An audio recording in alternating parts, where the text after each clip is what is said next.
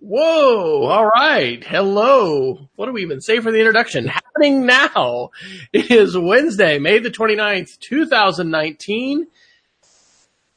What do I even say? I'm shocked that it works. Um, you're, you're, you're listening to the EdTech Situation Room, episode 136. You thought maybe this was the first time we've ever gone live, but here we are. I am Wes Fryer coming to you from Oklahoma City, where I am delighted that our Google Hangout on air appears to have started. We've been having some bizarre difficulties last week and this week, and we're, as we did last week, ready to, to go to Zoom, but the amazing Dr. Neiffer, who is able to heal all things, especially Google Chrome related. He is the Chrome healer. Has fixed us tonight. So, Jason, how are you? And I guess you are not coming to us from lovely Santa Fe tonight.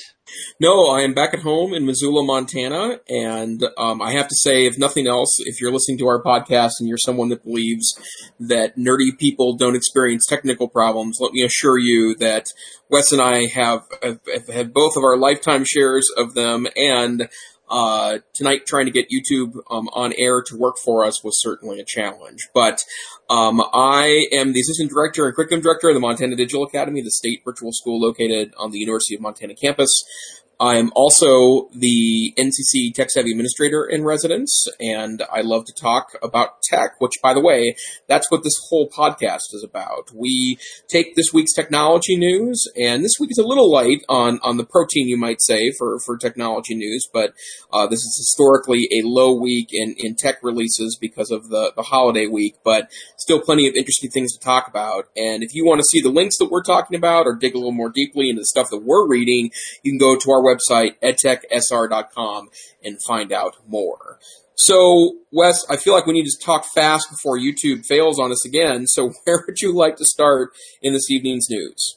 Ah, well, um, let's take a personal article. We've got a couple under the security tab, and I actually made our local news uh, this this week, actually today. So this is from the Oklahoma City Free Press on May 29th. The title is School Fights Fear as Part of Defense Against Network Intrusions. And shout out to Brett Dickerson, who is the Oklahoma City Free Press founder and editor. Uh, he came out last week to interview me at our school. And part of this was some news that we've had recently about the Oklahoma City Public Schools having a ransomware attack, and he's been looking for somebody to talk uh, to about cybersecurity. So this just came out this afternoon, and I don't think I sound like a complete idiot, which is always good when you are being interviewed by the press. And it, um, you know, includes a number of things we've talked about on the show from, uh, you know, using a password manager for unique complex passwords, uh, multi-factor authentication, um, network segmentation, and I'm not trying to pretend like we have all of these things figured out. In fact, that's probably uh, one of the things that, that people are hesitant to talk about because you don't, you know, you don't want people to, oh, look, somebody thinks they know everything about cybersecurity. Let's, let's make them the next target. Um, so anyway, it is, is not something that I would, would say that any, anyone is probably doing perfectly, but it is a journey and we are certainly focusing a lot on education of our users. And again, this week, uh, because we finished up classes last Friday, actually we had, yeah, last class passes and then there were finals. But anyway, graduation's this Saturday. And so, uh, on Friday morning, we'll have an opportunity to have all faculty and staff gathered together. And yes, one of the first things I will talk about in my little section is going to be internet safety. So glad to have that out there. And again, you know, cautiously hope that that's going to help some folks, you know, sometimes it takes a while to hear things multiple times like, yeah, password manager. I know I've heard about that, but I haven't done that yet. In fact, I met with a faculty member today who is like, yeah, I think I'm going to do that this summer, you know, so some of these things you just, you have to hear multiple times before you, you know, actually change behavior. So, Dr. Neiffer, have you been interviewed by local press and how did that fare? Uh, or maybe you've just had that happen so many times, you, you, they've all just blurred together because you're, you're constantly on the front page of the, the Missoulian or whatever you guys have got up there. Uh, well, the, the times I've been on the front page of a newspaper are, are relatively few. I, the one I, I do remember is the, um, the after the uh, Bush v. Gore uh, election in 2000, they interviewed a couple of local history teachers because they wanted to know how we were covering the chaos of, of the, the recount. And um, and I was a second or third year teacher at that point, and it's pretty funny. It's a little disconcerting when you are in front of a classroom and I'm pointing toward a television that has an electoral college map on it. Uh, which was what I was using to to project PowerPoint at that point was a computer to television adapter. But um, every time I'd go to point to the map, they would take pictures. So it was like click, click, click, click, click, click, click, click as my finger, you know, moved towards the, the, the television. But, um, I think that it, it's really interesting to me that I know that, that the article that you're referring to, Wes, uh, that some big bad thing happened in the Oklahoma City school district. Is that correct? Correct. And I do not have knowledge of that and was not speaking directly right. to that, but that was precipitating, you know, journalists wanting to find someone in our local area who would speak to cybersecurity and talk about it. And so that was, you know, the catalyst for this conversation, which really is about preventative kinds of things right. that we're doing to try and educate users, try to harden our network and, you know, try to moving things to the cloud and having backups and all those sorts of things, which you try to do in a multi-layered approach to security. Right, absolutely. So, are there either there's other two articles you want to talk about? There's a couple interesting things in in in other security news this week. Yeah, absolutely. So, I continue to listen on a weekly basis, general, you know, basically to um, this week in tech, which can be a really long podcast. I mean, that's the main show that Leo Laporte does. Uh, but but in last week's, not this past Sunday because it's a Sunday show, but but the week before that, um, I heard about this article. So this was from the New York Times, and this is on May 13th, 2019. It's called WhatsApp Rushes to Fix Security Flaw Exposed in Hacking of Lawyer's Phone.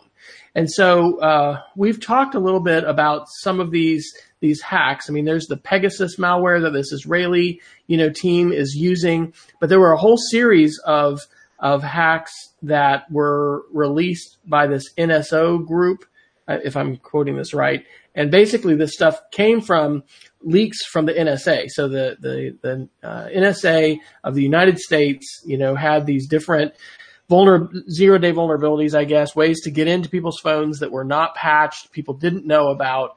And so this lawyer was representing some people who were contending that nation states, uh, in this case, um, oh, was it Mexico? Let me look into here.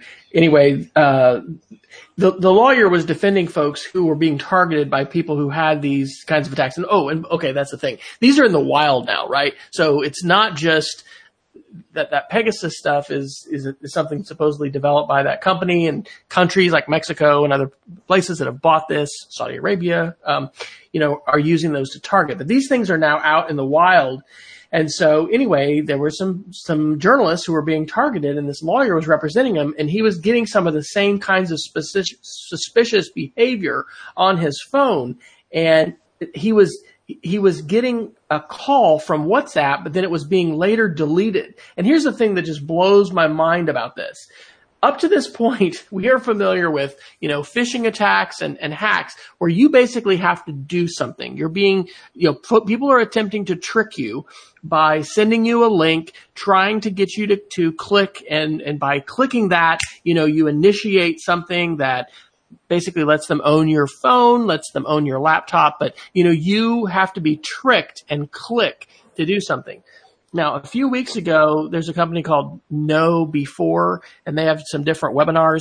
They had demonstrated where simply uh, having an email in a preview pane on your phone would share the hash to your account password and then they would be able to put that into basically a supercomputer to you know run multiple iterations on the hash and be able to get your password which that would seem kind of scary and let's, you know, I don't want to call this show, hey, the let's get scared. We're all, you know, we're all doomed.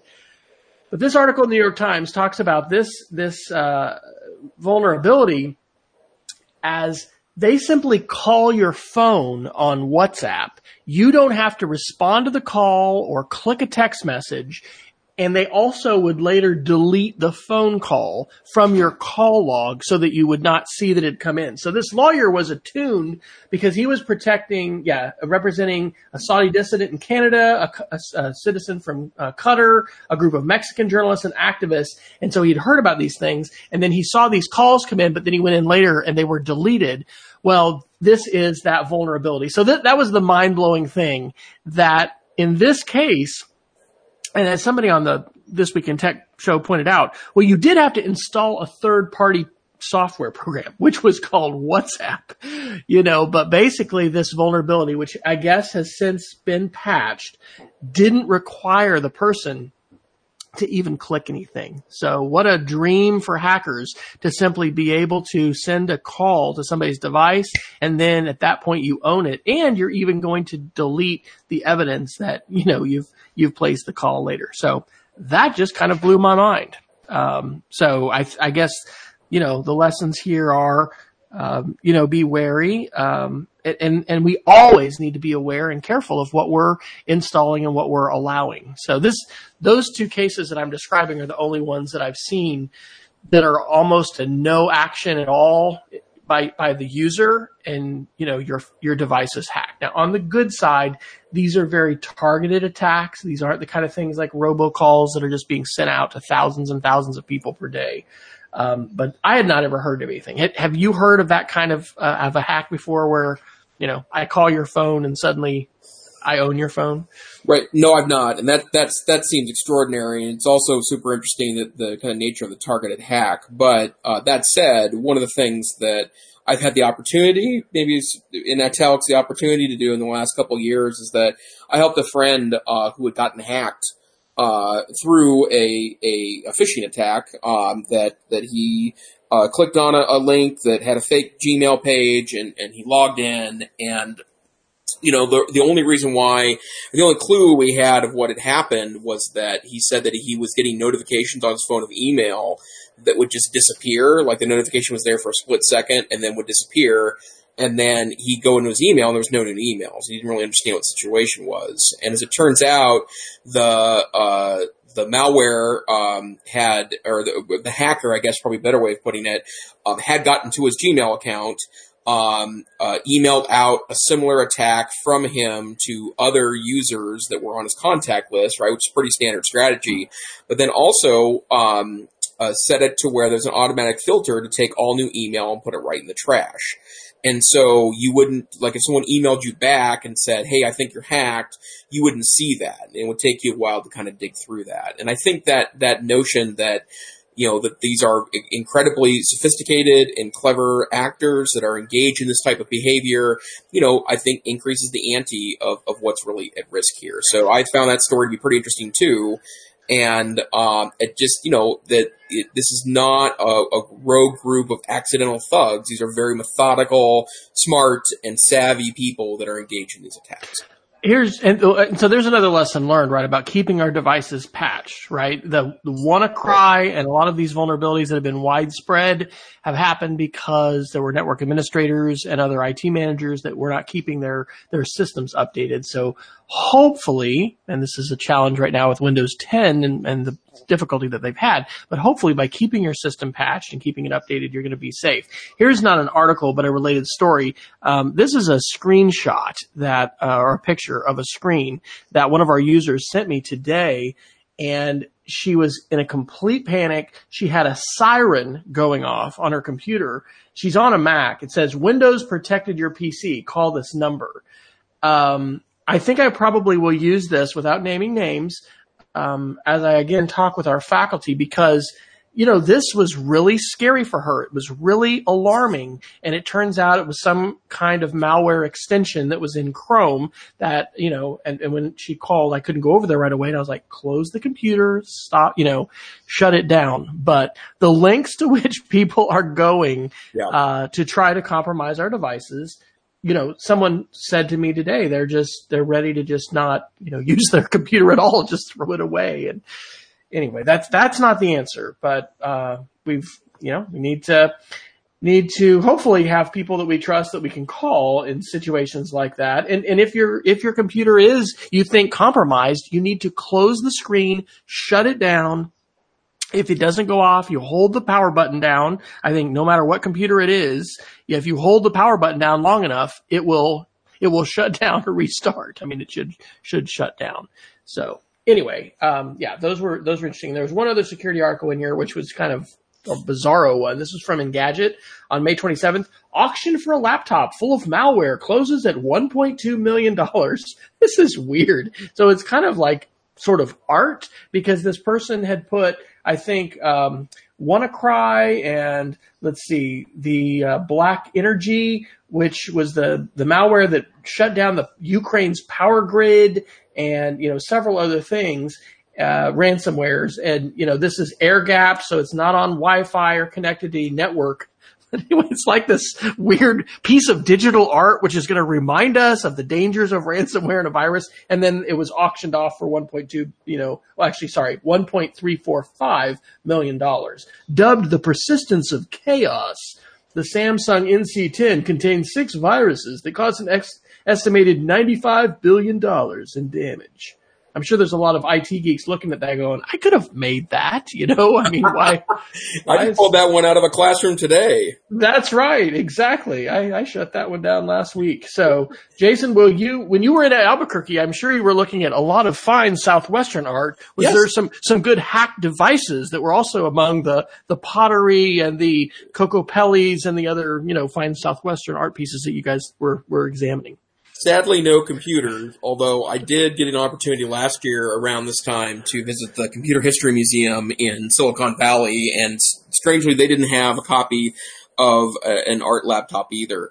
It does remind me though that I mean there have been times when I've I have purposefully taken virtual machines that I'll install Windows or Linux on in a virtual window and you know test a piece of of, of what it's suspected malware to see what it does and usually does pretty nasty stuff. Um, but I probably have an image or two in from my history as a, a computer technician slash you know home home geek uh, that that uh, approached that in regard to its dangerousness. But the picture in that article is pretty funny because I have seen th- things very similar to that before. Um, the notion of uh, uh, you know full screen, the thing you talked about with the the user that ran into the thing with the weird siren. I've I've also dealt with those calls as well, and you know it's you need to be secure and mindful of it, but also know that you can be very careful and make one bad decision, and it would have a long term impact on you. Absolutely, absolutely. All right. Well, where else should we go? I, I, let us reassure you if you're coming to us live or listening wherever you happen to be in time and space. We we do not read articles and talk about them all the time that are just you know scary, but sometimes we do. So where else should we go tonight, Jason? Sure. Uh, let's go through some Chrome uh, Chromebook and Chrome OS news. So first and foremost, a great article from uh, yesterday's Chrome Unboxed, where uh, Robby Payne, the founder of that site uh, and the kind of head podcaster there, actually it's not even him that's talking about it, it's the other writer on the site, um, uh, sends out a warning that I think is a good warning for both consumers and people that are purchasing technology in districts. Check the expiration date on Chromebooks because as it turns out, uh, Chrome's Chromebooks are, are, supported from anywhere between five and six and a half years by Google for regular security and feature updates. But once that date is gone, then it will no longer receive those security updates. As it turns out, there are a lot of people that would sell refurbished Chromebooks or old new stock Chromebooks for incredible discount prices. I think people are used to this notion of Chromebooks being super cheap, and so you know wouldn't bat an eye for a $99 or $79 Chromebook. But you should get the model numbers and go to Google's end of support policy page and find out when that Chromebook will no longer be receiving updates. Now, to be super clear, you can continue to use a Chromebook that is no longer being updated. It's functional still, um, but uh, a good example of this, I have a 2013 uh, uh, Chromebook Pixel. It was the original uh, generation of Google's foray into making hardware in this particular market. It's still a beautiful device, great high definition screen, the best keyboard I've used on a laptop before, great uh, a trackpad, not super great battery life. We have that still kicking around the office because uh, we use it to test things on Chromebooks, but it's no longer being updated anymore. So the interface is starting to look a little dated because it's not receiving the regular tweaks. It's also not receiving security updates. So if you're in a position to buy Chromebooks and someone calls you and says, have I got a deal for you? Be careful that you're not buying things that are essentially um, going to be only updated for a year or two before they are eliminated um, as possibilities. And let's take this opportunity too to remind everyone this is something I heard years and years ago at the beginning of the one to one computing craze. Getting a device getting the cheapest device that can be left on the loading dock of your school district or organization should not be the primary consideration when it comes to what device are you going to adopt. You need to look at the return on investment. You need to look at how long these devices are going to be in use and are going to be supported. You need to look functionally at what your users want to do. What do they need to do? Do they need to run software? Do they need to, you know, do things beyond what the web can do? The web can do all kinds of things. And if you've been listening to our show for a while, you know that both Jason and I are pretty you know, hardcore Google fans. We love the Google suite. We love the kinds of things that Google is being able to empower us to do today. However, you know, we've both used a variety of different, you know, computers and operating systems. I'm, you know, using a Mac laptop tonight and an iPad and there's there's a lot of good reasons why you know a Chrome device does not meet all of my needs today, and so I think that's just an important reminder as well uh, to not just not just think it's price, price, price. That does matter, of course, um, and Chrome is phenomenal. It, it really is powerful but that's really good advice, Jason. And, and, I need to look at, you know, we have a number of Chromebook carts. We have over 10 Chromebook carts in our inventory now across all our divisions. And um, I, I'm going to do that tomorrow because I've got some dates and we're in the process of auditing. But yeah, I I think we probably have at least one cart that may be beyond end of life, and and that's going to present some issues in terms of whether we're going to continue to use it in that end of life status, or you know we're going to move on and get those devices refreshed. Sure. Um, and then a couple other interesting pieces of Chrome news. I think that last week we did not talk about this uh, particular article. If I'm wrong, then I guess we'll repeat the news. But this is also from Chrome Unbox, so this was covered widely in, in the tech media. Um, Adobe Premiere Rush landed on Android last week, which is a video editing app on the Android platform and I've not had the opportunity to play with it yet. I have it downloaded, but I've not played with it uh, yet. But apparently, it has an enormously functional and clever video uh, uh, editing um, interface on Android that is getting a lot of compliments from tech reviewers, and more importantly, the app itself will be available on the Android App Store for Chromebook um, in the relatively near future. And so, if you're managing Chromebooks, um, all modern Chromebooks come with the ability to install Android apps, and this might be an opportunity to add a localized program that does what seems to be a pretty efficient job of editing video on a mobile platform, but then on the Chromebook. So, very exciting news in Chrome world, especially you're doing as Wes does in his uh, school, roll them out uh, in carts for functional purposes. Wes, are you at all? Does that? Uh, I, I think I ask you this every six months. Does that tempt you into going Chromebook only? Well, I I am shifting roles as I've talked about on the show, and so I'm uh, kind of grappling with that. It's it's been great to be the technology director for four years, but uh, my uh, my budget budgetary authority is going to be dramatically reduced here in the next 30 days. So um, I think we're going to have good conversations in the next year about, especially our middle school and what direction we will go with one to one. I think in some cases, people have assumed Chrome, since we're so invested in that platform with carts, is what we naturally need to do. But ideally, what, what we hopefully can do is have conversations again about what teachers need to do, what they want to do, what students need and want to do, uh, about curriculum, um, just, you know, about the whole package. And then also what students are going to do as they move up out of middle school into high school. um, and the kinds of things we we have, and I'm very excited about this. License the Adobe Suite. Uh, and and are giving access to all of our faculty staff as well as the um, students who are going to be in our fine arts courses, you know, that have graphic design and do video and things like that, and and also in clubs. And um, anyway, those things should give us pause to consider. You know, if you want to do these kind of things, you're not going to be able to do them on Chrome. But I was interested, and I've done, you mentioned what was it called? Adobe. What was that? That special uh, app? Uh, Adobe Premiere Rush. Yeah. Um, but it's it's for the for Android, so you have to have a Chromebook that'll run Android in order to do that. That's correct. Would that be right?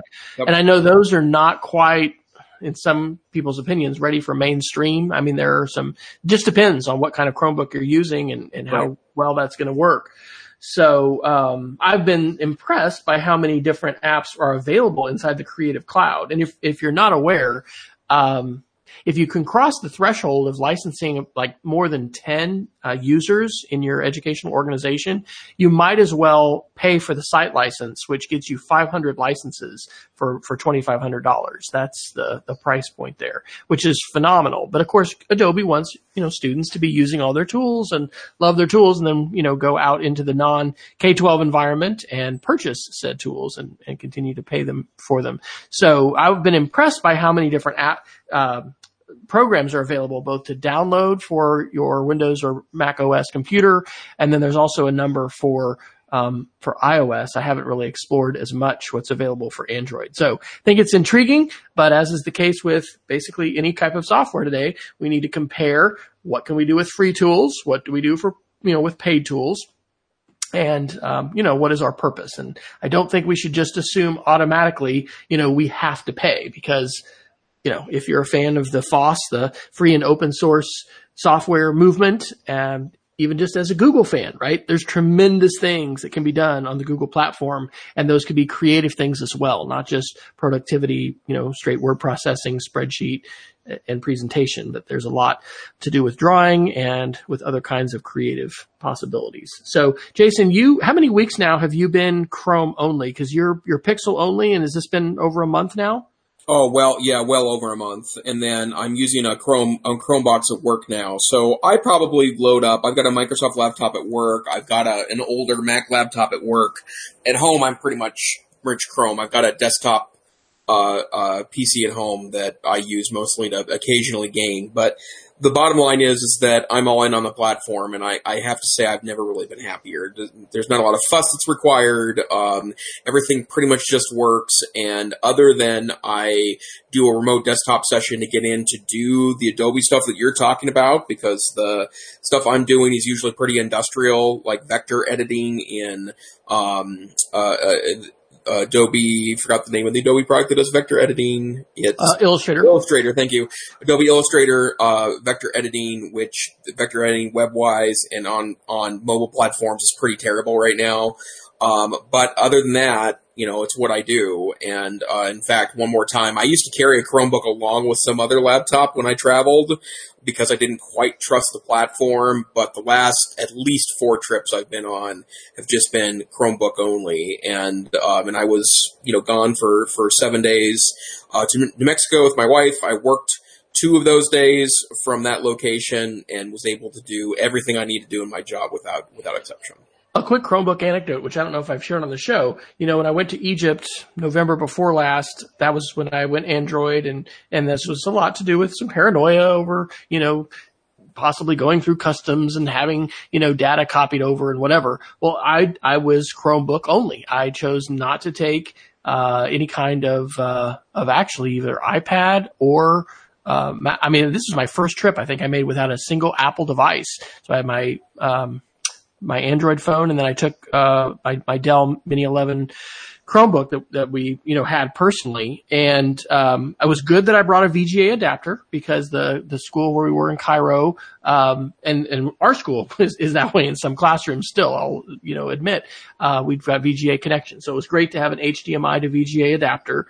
Um, but it was it was great. I mean, I was able to do my presentations from Google Slides. I was able to do everything that I needed to do. So um, I want to encourage everybody if if you haven't, and I salute you, Jason, for your experimentation, and then you know you're living this life, right? Because it's different when it's not just your. I'm going to try this a little bit. It's your daily driver. You're doing everything. You know, that's you. You've jumped into the deep end. So I think as technology leaders obviously you can't try everything. You've got to discern what is it that I'm going to take the time to, to really give a try. But, but Chrome is one of those platforms that we need to not just pay attention to a little bit, but I think really, you know, I don't, I don't have the right analogy, but it's like, what, what is it when you're going to eat the sandwich, but you know, you're, you're going to, you're going to live it, right? You're going to right. fully live it. You're not going to just watch it. You're not going to just virtually say, Oh, that looks interesting, you know, but you're going to live it. And so, um,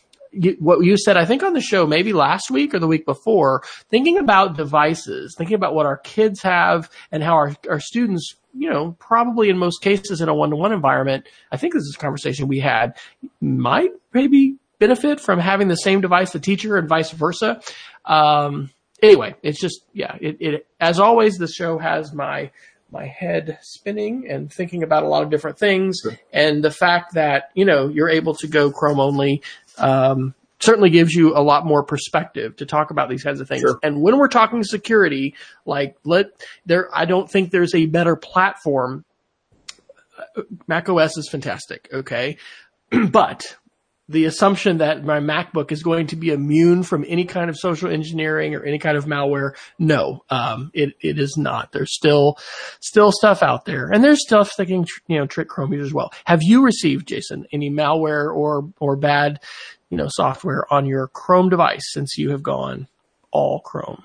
I have not. I I have had to deal with a couple of uh, uh, plugins and extensions that that I questioned a little bit. Um, they were ones that were recommended to me by others and did a specific purpose. You know, when I was looking to find replacements for things I'd be leaving behind on you know the other uh, more traditional operating systems, uh, Mac OS and Windows. But other than that, I've, I've had a really good run here. And so, uh, yeah, I you know it's by the way the term you're looking for that my understanding in development is called, called dog fooding. Yes. It's that you know you using your own using your own product to make sure that it makes sense. And I, I mean, there have been times when I've worked with with uh, tech directors that had you know very fast, fancy gaming rigs, uh, you know, in their office, and then you know their individual teachers were using five or six year old uh, desktops. Uh, students maybe even longer. I do think that the spending some time at the very least um, you know, I wouldn't take away from you the opportunity to have a good computer in your office because I have one too in mine. But the bottom line is, is that you do need to be using the platforms that your students and teachers use to see what that experience looks like. And if it's too old for you to be a power user on it, it's probably also too old to be productive in, in classrooms or with students. And one more thought on that. I mentioned uh, a couple weeks ago, I I took a day off of work and was at our church with a consultant that's worked there for years. And I learned that we've got some staff running with like, I think 10 and 11 year old systems.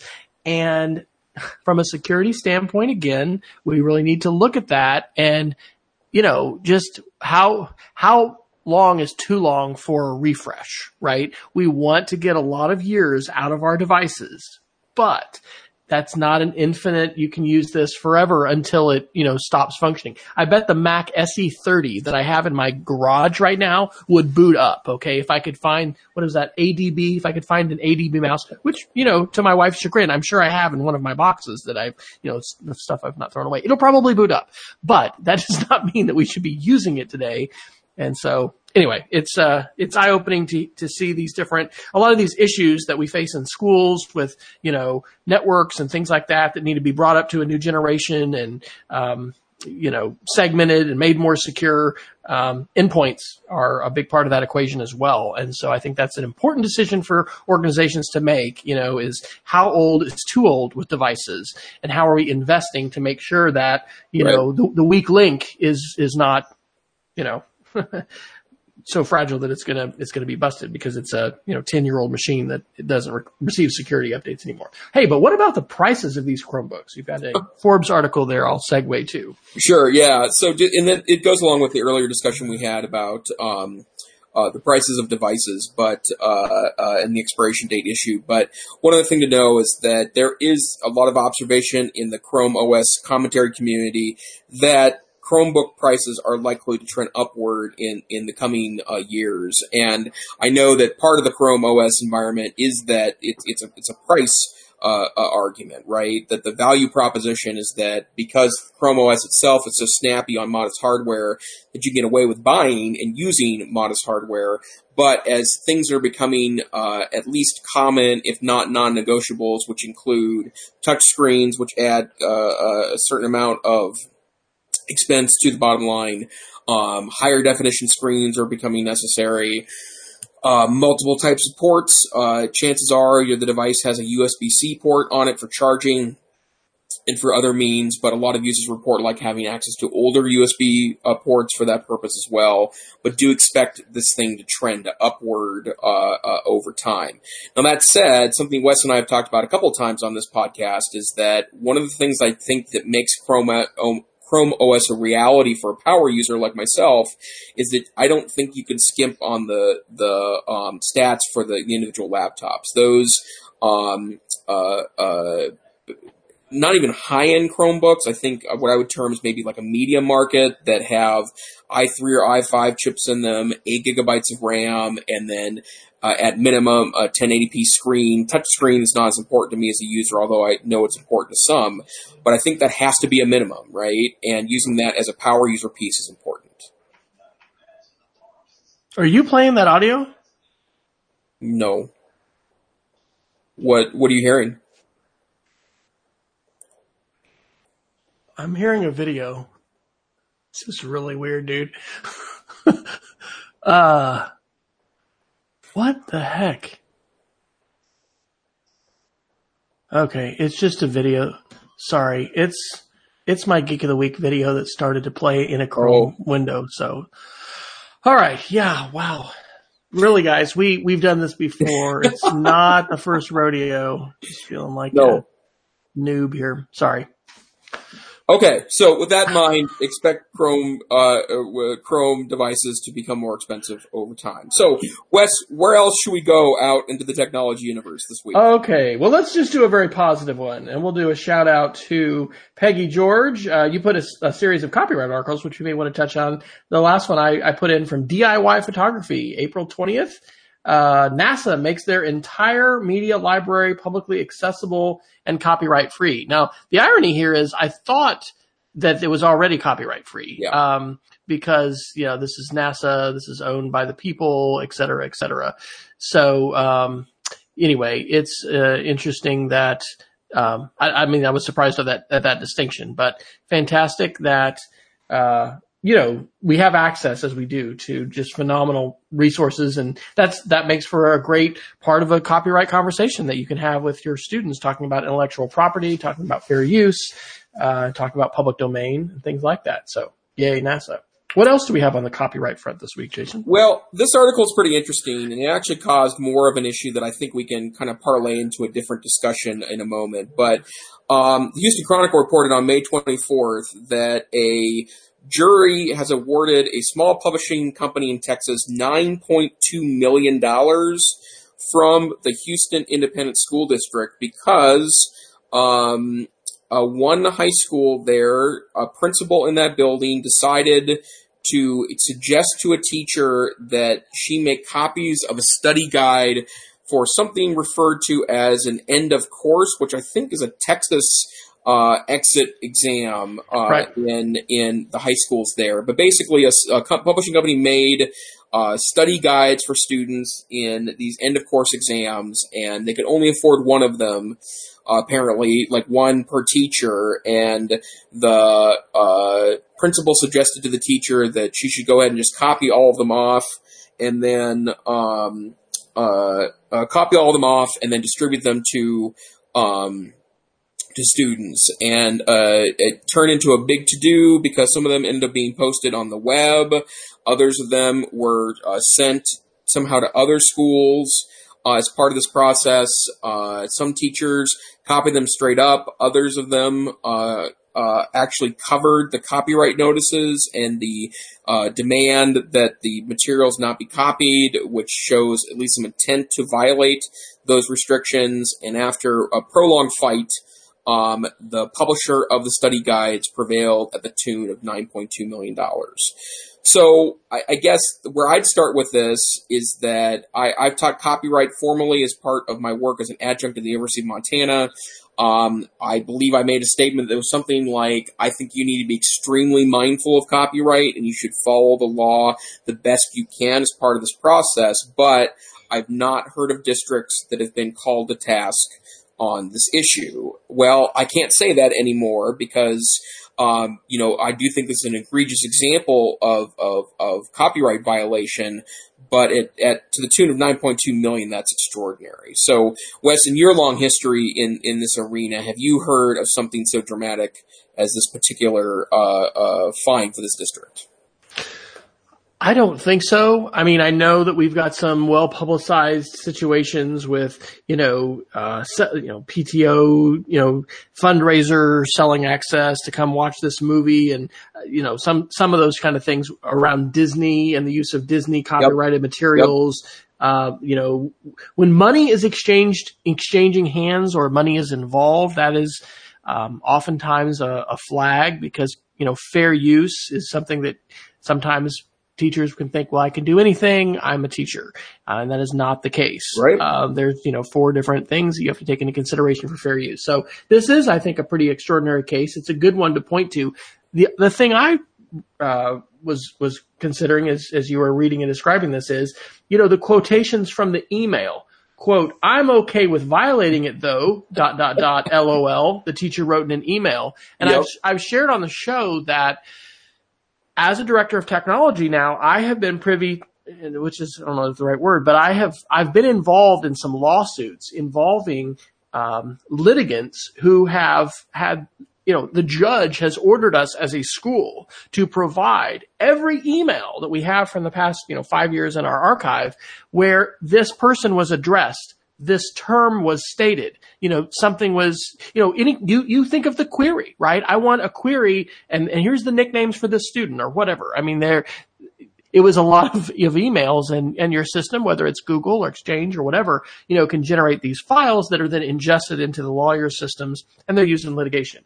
Be really, really careful what yep. you put in email. Remember that anything you write in an email message Email is a unique platform It is different than Google Docs. It's different than other kinds of cloud storage, classroom, blah, blah, blah. We don't have systems today that I know of that allow a judge and lawyers to so readily contact an organization and say, give me every example of this as, as they do in email. So anyway, it was one of my thoughts and certainly the behavior itself is the, the main thing. Let's respect copyright and no, you shouldn't take something that's being sold and simply duplicate it, denying that in that income to, you know, that copyright owner. But also it's, uh, you know, I'm, I'm glad those things were documented because I think this, this does appear by all counts to have been an egregious violation of copyright.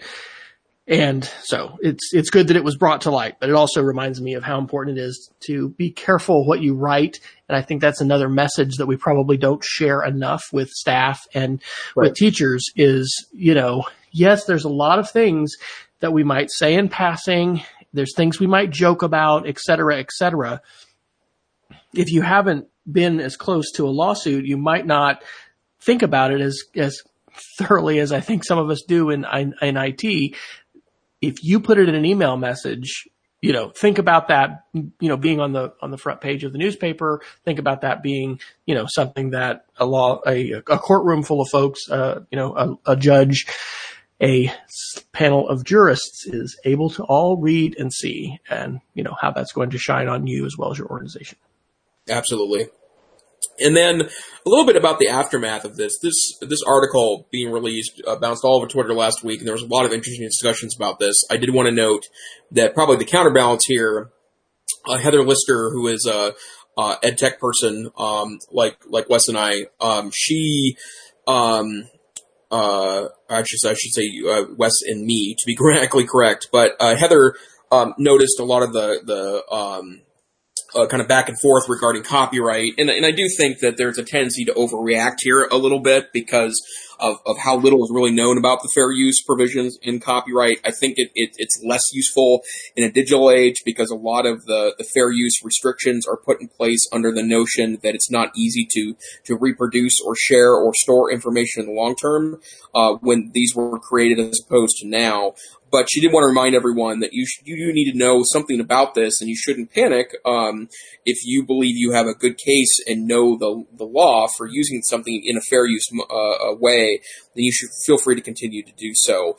I guess the reason why I would talk about this, uh, uh, at least from a, a, a basic standpoint, is that uh, if you are a classroom teacher and you yourself don't feel versed in this, or maybe you don't know if you should feel versed in this, right? Like you, you may have some assumptions about you know, restrictions in education that, that may or may not exist. But I would strongly suggest that you connect with your um, your your librarian, who's usually an expert on this in your building.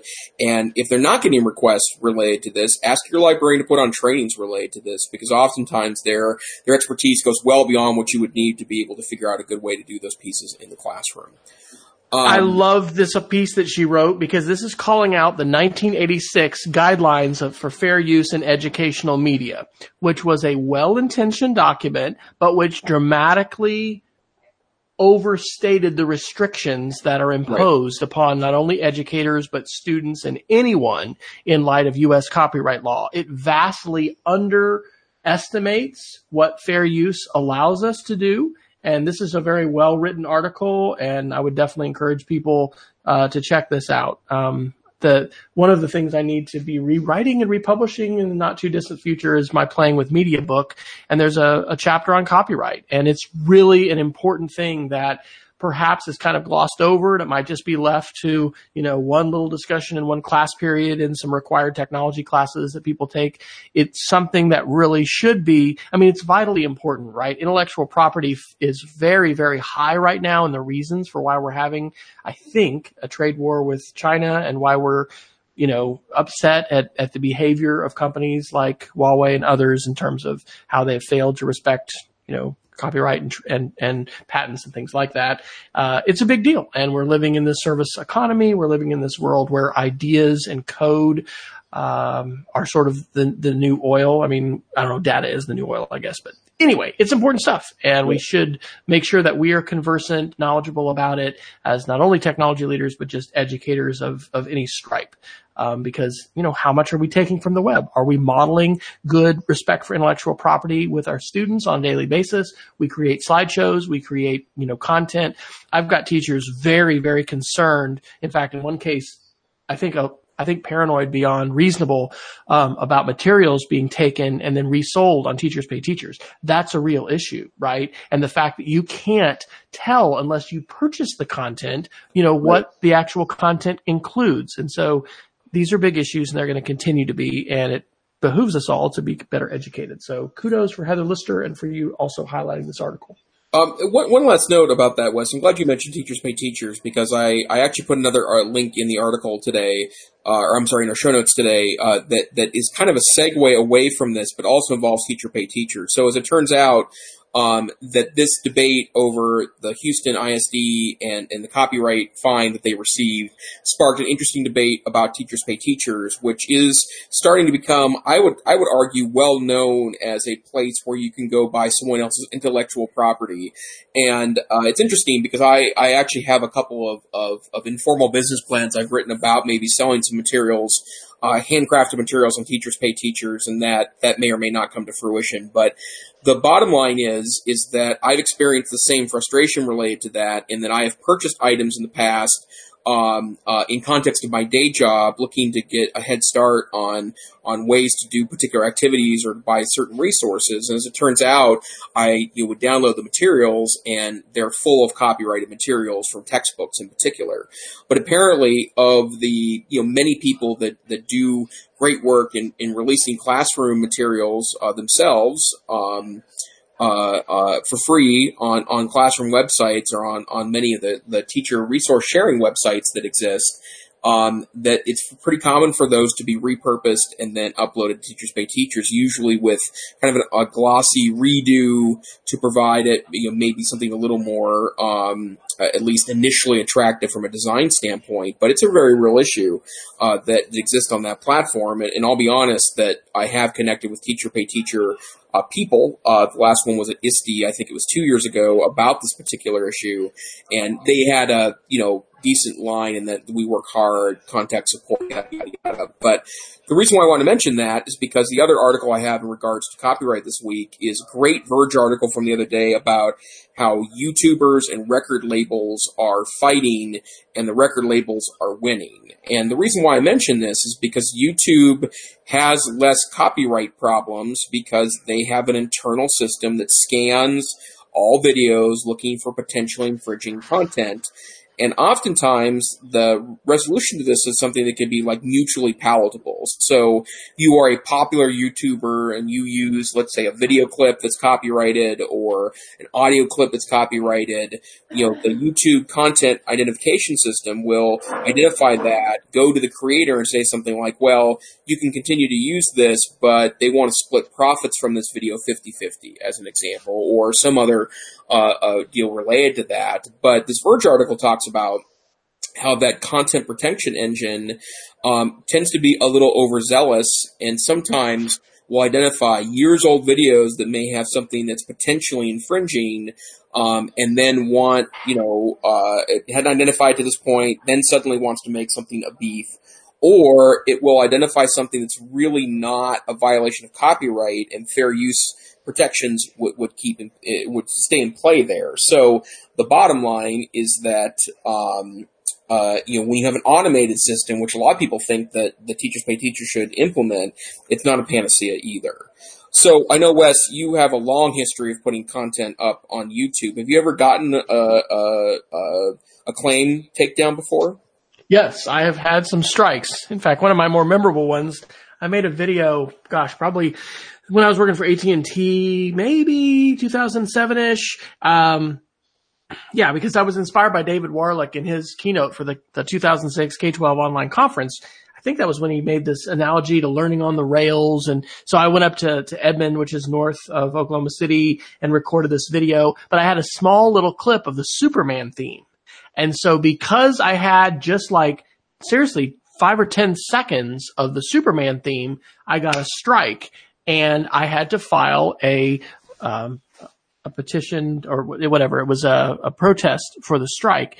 And, and I, I made a fair use defense you know, that I was using that as a small portion and this was for education and this was for, um, this was a transformative work. And anyway, I successfully defended that. But if you have three strikes on your channel, uh, you can have your whole channel taken down. In fact, that's one of the reasons why, you know, Jason and I, uh, have downloaded versions of all of our shows. They're hosted on, on Amazon, on Amazon S3. And, um, actually because of my daughter who's a YouTuber and no, you know, a lot of kids, of course, today are, are fans of lots of people. Uh, I mean, she has made me aware, I think my son as well, of some YouTubers that have had, been harassed and, and had false takedown claims and had their channel suspended and, and really had to fight. So if you're not aware of it, there's a big fight going on right now between, as Jason points out in this article, creators and YouTube. And it's really not favoring the small time creators. Uh, I don't know if I mentioned it, but I think it might have been my geek of the week last week was the Veritasium. Yeah, it was the video. My, my video went viral. Here's why it's a phenomenal explanation of how the algorithms of YouTube are being changed, you know, by Google and the impact that's ha- having on creators. And so that combined with these copyright and fair use issues, because this is challenging, right? There's not a single copyright law in the entire world. And yet YouTube is this global platform. And so they're basically trying to be arbiters of these disputes over copyright where the laws vary. And as you might not be surprised when it comes to litigation and things like that, you know, sometimes they tend to err on the side of being conservative, um, which in the case of like music artists and folks who are teaching guitar can mean like even simple guitar licks that people will play on their channel you know, get them a strike. And so like, how do you learn to play the guitar if you can't copy things that other people have written and made? It's, it's very convoluted and challenging. So I think that, you know, these are great discussions to have with students, right? Sometimes we shy away from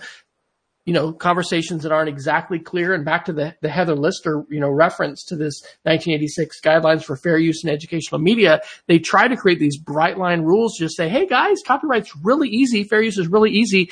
Do this, you know, never more than 30 seconds, never more than 15 pages or 15% or whatever their different rules were. Well, that is not how the law is written. That's not how the real world is. And so I think it's a great topic to grapple with with students. Your students, if they're teenagers now, are watching YouTube hello, you know, alarm, you know, uh, no, notice to, to everybody, you know, YouTube is the second most popular search engine and it's wildly popular with kids of all ages. And so the, the creators that they are watching more than likely are talking some of them about these issues. And these might be things that your students already have some knowledge and some strong opinions about. So at the least it could be a great writing prompt, you know, but a good, a good topic of discussion and something that can highlight some really important issues that touch on these big themes of intellectual property, respecting people's rights, students themselves, we as, as teachers have intellectual property rights as we author materials. We need to know what those are.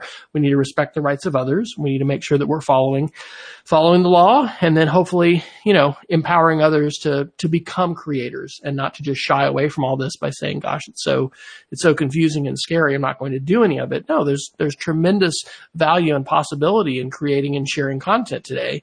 Um, and it's also potentially lucrative, right? Have we ever before had this global platform like Amazon where you can write an ebook and put that in global circulation and reach so many so many people so affordably? No, that's that's never happened before. It's really a big deal. But you need to respect copyright and understand it, especially as you're going to publish things that might involve the transaction of money. So Right, absolutely. Well, Wes, I think we're coming towards the, the top of our podcast hour here. Is there any of the topics you want to get in this week? Um, maybe just really quickly the Apple ones. Uh, yeah. Apple came out with a new iPod Touch, which kind of surprised people. The chip's a little old. I put in the 9 to 5 Mac article from May 28th. Um, Apple releases new iPod Touch featuring A10 Fusion chip, uh, 256 gig option. I don't know, kind of interesting. Why why do you think Apple did this? Will there be an iPod Touch added to the Neiffer arsenal in the next few weeks? Well, I will say that that I am more likely to buy a Touch than an iPhone, and in fact, uh, an iPod Touch was my first kind of foray into this place because Montana didn't have iPhones for for the first two or three years that they existed. Uh, I used to joke that uh, 80% of African countries had access to iPhones and Montana did not. So uh, sad that that was the case. So I bought an iPod Touch because I wanted to be part of the revolution, uh, which led to my first iPhone. But yeah, I was surprised to find them that they were available too. The 256 gigabyte one, which is I think $400, and the chip is older but a super powerful chip. So I'm assuming this will be a nice, smooth experience with a relatively low resolution screen, which means it should get a great battery life on it. Yeah, it's tempting. I mean, I, I did see uh, some of the coverage today talked about how uh, Apple is starting to, you know, highlight the fact that iOS is the, the, the most used game platform on earth. Um, and more, more games are played on iOS than any other platform. So the fact that they want to maybe aim this at, I'm assuming, uh, you know, younger uh, kids, maybe from a game playing standpoint, I'm not surprised and glad. I do think they would probably make a ton of money though if they released it like a, you know, I guess we're we're working on a 20 year anniversary of the iPod here pretty quick, a 20 year anniversary, you know, monochrome screen, music only, but updated with, you know, Lightning or USB-C. If you release the original iPod, I think that would be something uh, that would garner a lot of interest amongst the masses. Bring back the click wheel, baby. I've yeah, still yeah, got mine. Absolutely. So. I do too, actually, and uh, it still has music on it. So one more fast one before Geeks of the Week. Uh, you dropped this in from The Verge. Distorted Nancy Pelosi videos show platforms aren't ready to fight dirty campaign tricks wow, um, a lot here. We've talked about media literacy. We've talked about deep fakes, the ways that, you know, just like Photoshop has allowed for the manipulation of photos for a long time, videos, both with selective editing, but also through, you know, outright, um, you know, misrepresentation. I mean, it's right. crazy the kinds of things that can be made. So your comments on this latest political slash technology, uh, phenomenon that is well, viral tons of tons of articles on this, and I think a lot of the commentary has been about how the different f- platforms treated this. Facebook and um, I want to say, Inst- no, YouTube took it down. I think uh, uh, Twitter kept it up. Uh, warnings, labels, yada yada yada. But you know, I do think that uh, we are in a scary time from the standpoint that the technology is faster than our response, and so I don't know what to do about this either, right? It's not ban the platforms because I think these platforms are just have too many net goods um, to just you know eliminate them. Plus, you know how do you how do you stuff Pandora's box back in, right? Like you can't can't do it. But um, obviously something is required here. I don't know what it is. Here's a thought, and this is last last thought we can do Geeks of the Week. I was listening to I think um, an NPR interview, or maybe no, it was a yeah, it was it was NPR. I think it was. I I listened on my you know, hey G, what's the news? It cycles through Reuters and uh, NPR Techno- Technology. I was interviewed with this candidate from New York, who's and I should know his name. Uh, he's calling for the universal basic income and uh, some other things. Uh, he was talking about demographics and older folks, and you know, folks who are 65 and older, if they're not already, they're soon going to be the largest demographic part of our population you know, connecting this to fake news, politics, we need to focus on media literacy, not only for students who are in our K-12 schools and our colleges and universities, but we need to focus on media literacy for senior citizens. So I think one of the things, ed- education, hey, education is an answer. So uh, we were talking today with uh, our service learning director about the possibilities of doing some kind of outreach about media literacy um, perhaps with seniors, we've already been doing some volunteer activities through service learning with some of our local retirement communities. And so that might be something that we explore in the year to come and engaging students in you know, some dialogue and then talking about some of these issues because who is sharing a lot of these articles? Who is being preyed upon security wise by folks who are you know, putting sirens and scary messages and, and all kinds of things, you know, seniors are falling prey to a lot of this kind of stuff. So perhaps education is part of the answer that we need to pursue. What shall we close the week out with for Geeks of the Week, Jason? Do you want? Well, to, I've got a, a, quick one. Um, I started listening to a podcast last week. Uh, it's called Against the Rules, and it's from Michael Lewis, and you probably know him. He's written a number of great books, including uh, Moneyball was one of the, the books that he, he wrote, and um, The Big Short is the other book that he he recently wrote that's turned into a movie. But he's doing a podcast now, and it's called Against the Rules. Michael Lewis and um, I had a feeling I, this has been on my list for a while. I think the the podcast has been out since uh, since March, but the episode that I started with was extraordinary. It's called the Seven Minute Rule. It's about student loans and kind of our um, uh, obsession in the United States with uh, uh going to college and, and trying higher education has led to this culture of people that have student loans and then some of the interesting things that have happened to the industry recently. So very investigative and a wonderful listen. Uh, uh, I believe I, it's it's a premier podcast, so I'm assuming you'd find it anywhere. Uh, well, you'd find the EdTech Situation. So there you go and I actually just subscribed in Pocket Cast, so that is awesome. Um, my connections, coincidentally enough, uh, or my Geeks of the Week are connected also to podcasts. First of all, there's a mystery. I'd love anybody who can test this on your Google Home device. I can't get my Google Home to play our, our podcast anymore. I have no idea. I've been in contact with uh, Google support, which is now Google Nest, and uh, yeah, let me know, Jason, if you can play it. I, I can't get it to recognize it. It'll say not not available uh, anymore, and I've been playing it for months. So I do listen to some other shows besides ours, but sometimes I will will re-listen to them. But I also have a recommendation for a new podcast that I just recently found. Uh, the episode I started with is called "Controlling Killer Robots." It's an interview with a professor, uh, Denise Garcia and the podcast is by a librarian, Dan Cohen, and it is fantastic. The podcast is called uh, the What's New podcast. And one of the, the things they recommended is my Geek of the Week uh, video recommendation, which is a 2017 eight minute YouTube video called Slaughterbots.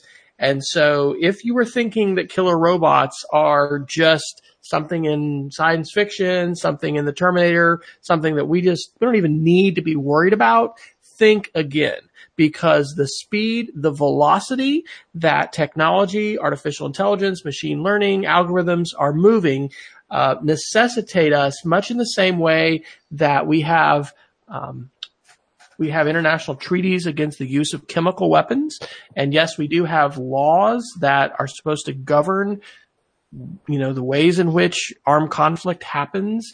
Uh, there's really good reasons for that. You know, unfortunately, we can't talk to a lot of World War One veterans anymore. You can go to the World War One uh, museum in Kansas City and hear a lot of amazing, you know, oral history interviews with folks who survived, and and that was probably where I think the most people exper- experience poison gas. But anyway, um, having a robot with the final say on whether to pull the trigger and kill a human being is what she describes as really, you know, the big, the big tipping point there. And so she has been a part of a movement in the United Nations among other, among, you know, countries across the world to try to address this and kill a robot. So Geek of the Week, check it out.